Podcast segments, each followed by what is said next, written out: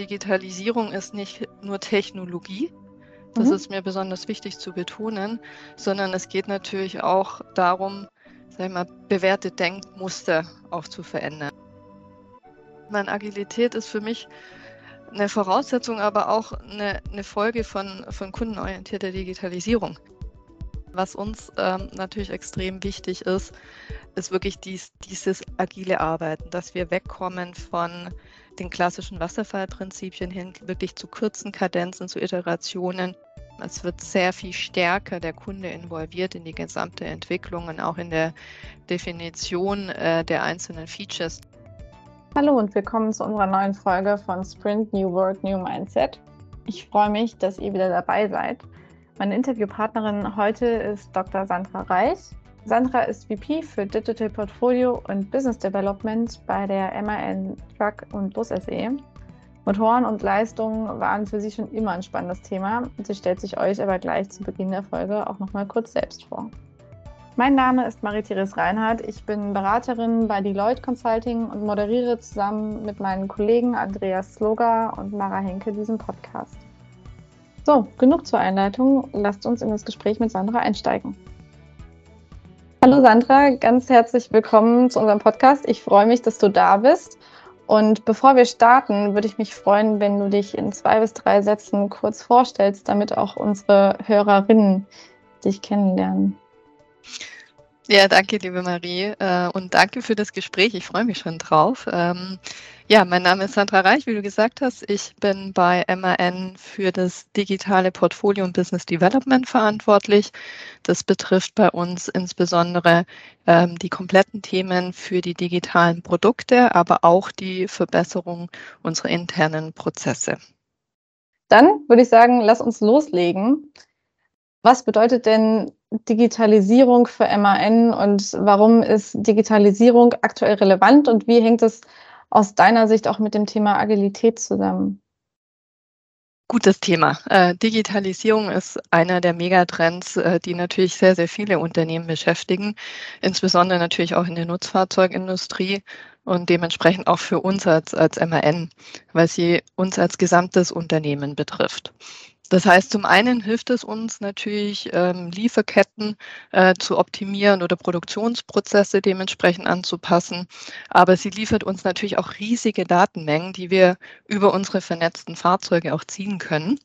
Und die werden jetzt natürlich analysieren und, und dementsprechend nutzen, um ähm, die unseren Kunden auch dementsprechend zur Verfügung zu stellen.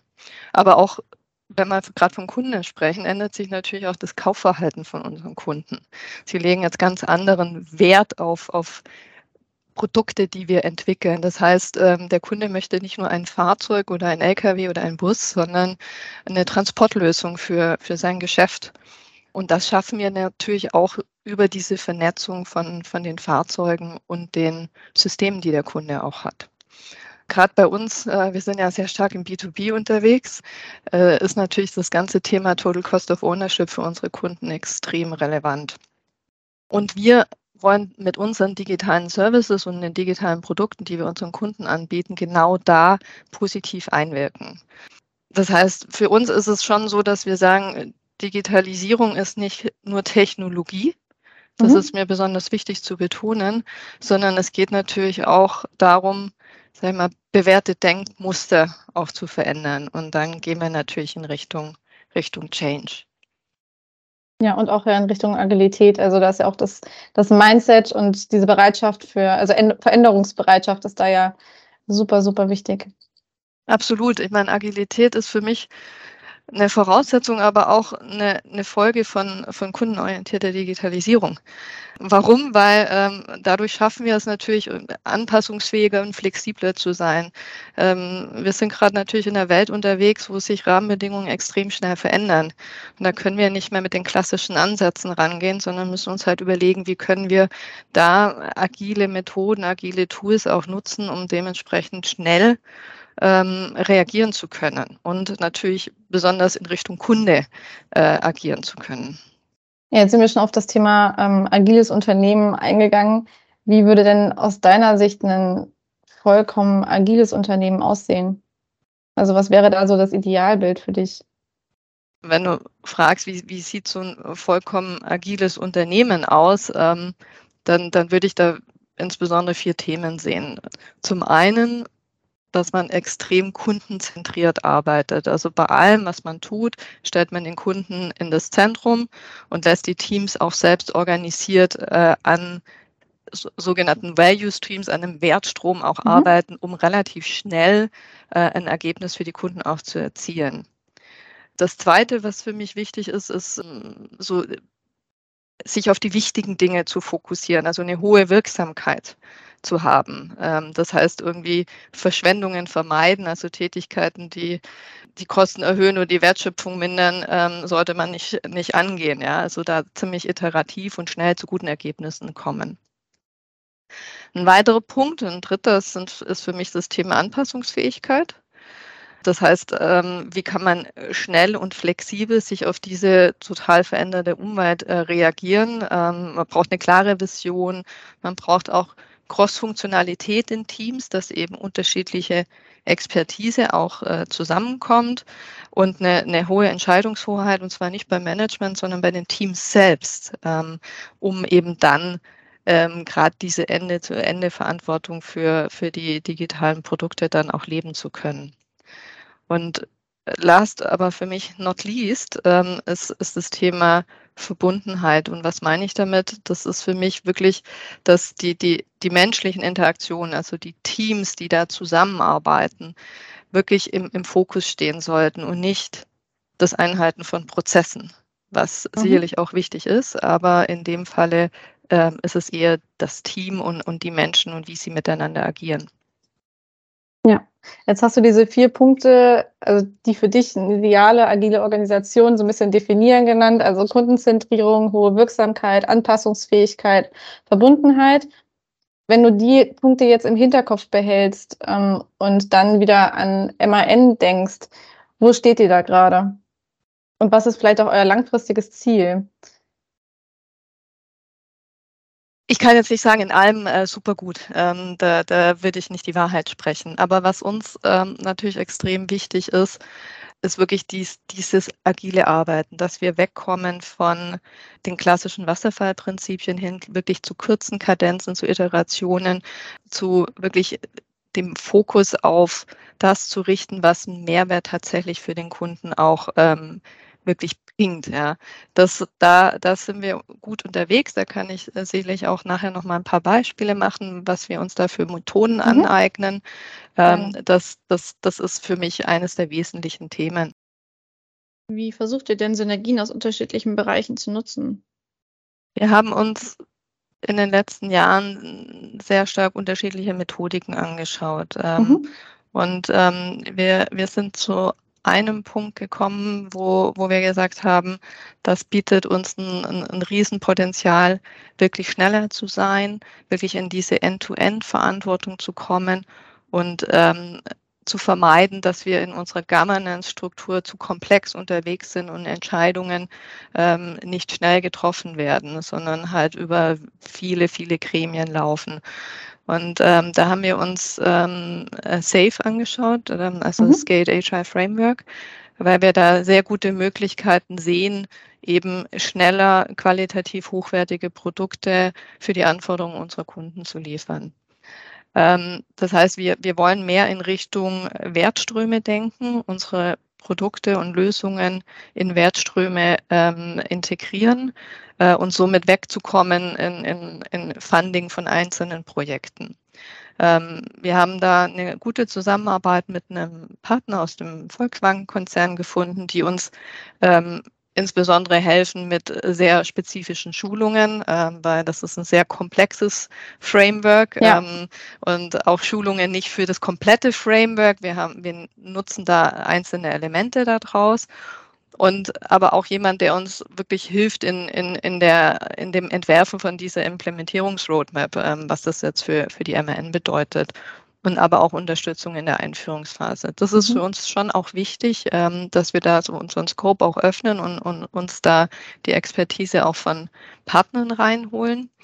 Ähm, und das haben wir jetzt mal als, als Grundelement genommen. Was ja oft besonders schwer ist, und das merken auch wir ja immer wieder bei der Umsetzung von agilen Transformationen oder generell agilen Arbeitsformen ähm, in Unternehmen, wenn man das versucht, im Rahmen von Projekten oder generell die, zu implementieren oder auch die Organisation umzustrukturieren, dass besonders dieses Thema Mindset ähm, auch bei der Umsetzung von, von Scrum da echt schwierig ist und viele Mitarbeiter trotzdem so ein bisschen in ihrer alten Denkweise bleiben und auch zwar jetzt unter einem anderen Framework zusammenarbeiten. Ne? Also ich habe jetzt Dailies, ich habe Retrospektiven, ähm, Sprint Plannings und so weiter.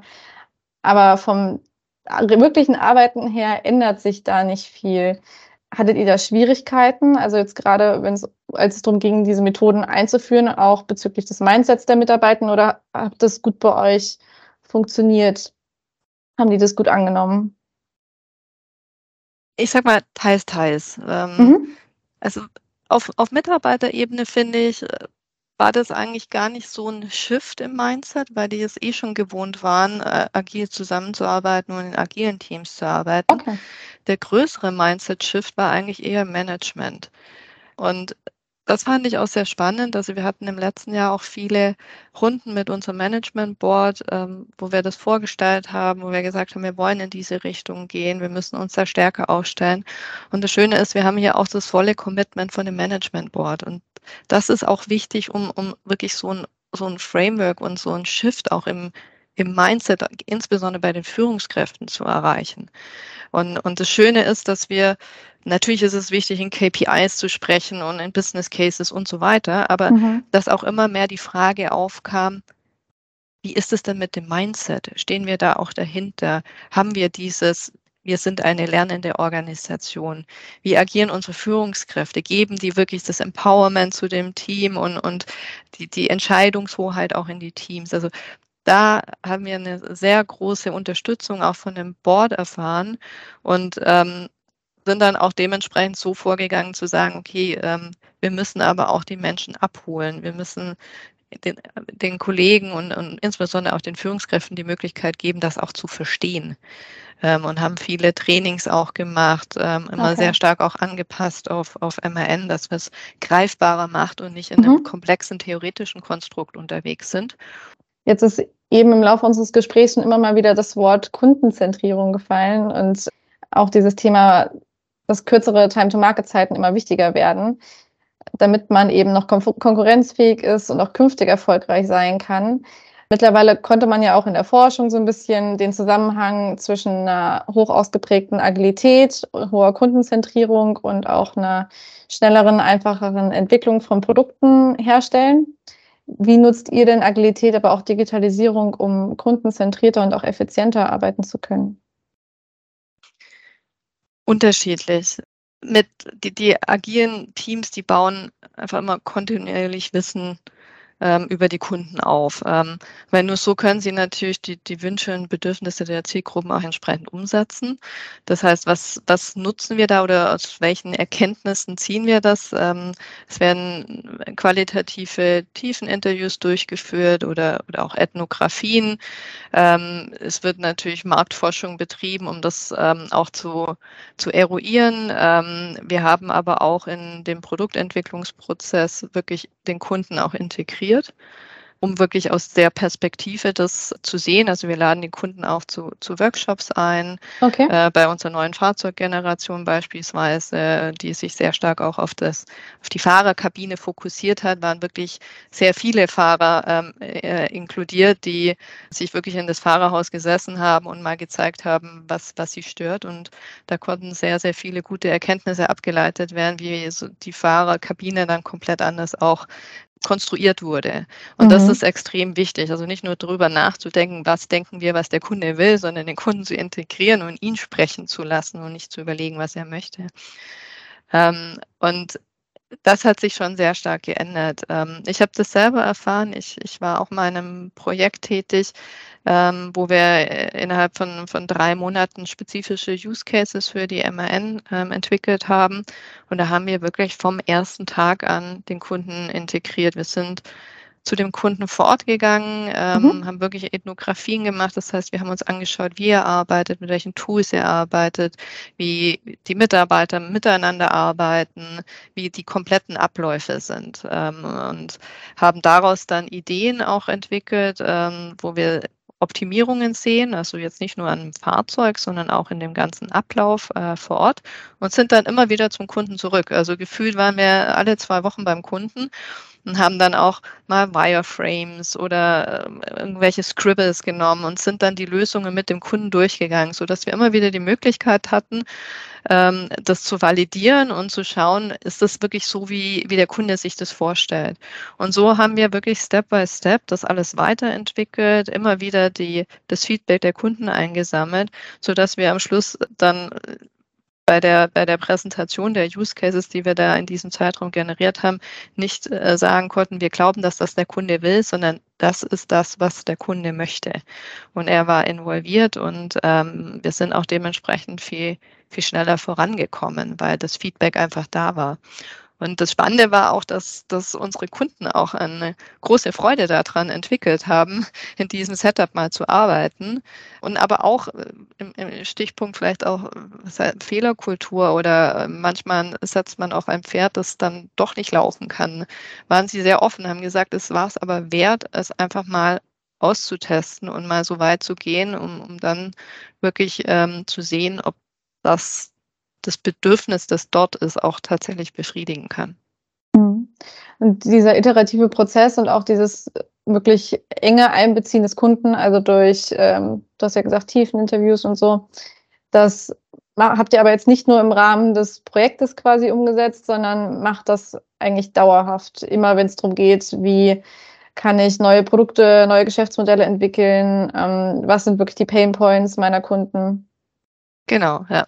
Also ich habe jetzt von dem Projekt erzählt, weil ich da selbst involviert habe, war und deswegen fand ich es extrem spannend und ich finde es auch immer gut, dass ähm, die Menschen auch diesen oder gerade auch im, im, Führungskreis, also meine Kollegen, dass sie auch wirklich aktiv den Austausch mit den Kunden suchen. Ja. Ähm, und äh, das ist insofern tatsächlich jetzt auch so umgesetzt. Ähm, es wird sehr viel stärker der Kunde involviert in die gesamte Entwicklung und auch in der Definition äh, der einzelnen Features, die, die wir priorisieren, so dass wir da immer diesen, diesen Rücklauf auch haben. Wie waren denn die Teams zusammengesetzt in dem Projekt? Wir hatten jemanden aus der IT, wir hatten jemanden aus dem Engineering, ähm, aus dem Produktmanagement, ähm, sogar aus HR, weil wir noch gesagt haben, wie, wie, was ist denn da auch wichtig in diesem Setup der Rollen und der Funktionen, die wir da im Team haben. Und dieses crossfunktionale Arbeiten in dem Team mit der unterschiedlichen e-, Expertise plus diesem ständigen Retro mit dem Kunden mhm. hat uns wahnsinnig schnell gemacht, ähm, weil wir dann eben auch gleich eruieren konnten, sind wir äh, systemseitig ähm, da auf dem richtigen Weg, können wir sowas schaffen, sind wir, was die Entwicklung der Fahrzeuge anbelangt, in der Lage, das auch so schnell umzusetzen. Und da waren wir extrem schnell. Und äh, das war für mich eines der großen Learning, Learnings, wie sich Cross-Funktionalität im Team mit einer engen Kundenzentrierung ähm, relativ schnell auch weiterentwickeln kann. Plus, ähm, und, und das war auch ein Vorteil, weswegen wir schnell vorangekommen sind. Wir hatten alle vier Wochen äh, eine Reflexion mit dem Management Board so dass wir nicht lange warten mussten ähm, für eine Entscheidung. Ja, wir haben das präsentiert, haben vorgeschlagen, ja. in welche Richtung es geht, haben ein Commitment bekommen, haben weitergearbeitet. Und das war das auch, dass ich sage, Hierarchien haben überhaupt keine Rolle gespielt. Auch in unserem Team. Wir hatten, und das war auch schön, unterschiedliche Hierarchien neben der Cross-Funktionalität, aber auch Trainee bis Top-Management-Kreis im, im, Team und ähm, haben da auch die unterschiedlichen Perspektiven der Kollegen sehr gut mit reinnehmen können. Und das hat mich schon geprägt. Ähm, ich bin danach auch in, in, in die Außenorganisation, in die deutsche Organisation gewechselt, weil ich einfach noch sehr viel mehr mit dem Kunden da weiter auch entwickeln wollte. Und ähm, das gibt schon so einen Perspektivenwechsel und habe das jetzt in meiner neuen Funktion wieder im Headquarter auch mitgenommen, zu sagen, lasst uns bitte immer kundenzentriert end-to-end denken, lasst uns crossfunktional zusammenarbeiten, mhm. lasst uns schauen, wie wir schnell zu Entscheidungen kommen und dass die Entscheidungshoheit auch bei den Teams liegen, die einfach das Backlog definieren, priorisieren und ähm, vor allem zu Transparenz für, für alle Stakeholder beitragen. Ja, sehr schön, das klingt gut. Vor allem auch, dass die Teams da bei euch auch wirklich in die Verantwortung genommen werden und auch äh, Verantwortung übernehmen dürfen. Ne? Im Sinne von, ich kann den Backlog selber priorisieren und ähm, das ist, glaube ich, ein ganz, ganz wichtiger Punkt und auch ein Punkt, der wirklich bei vielen Unternehmen, die agil arbeiten möchten, nicht so hundertprozentig gelebt wird.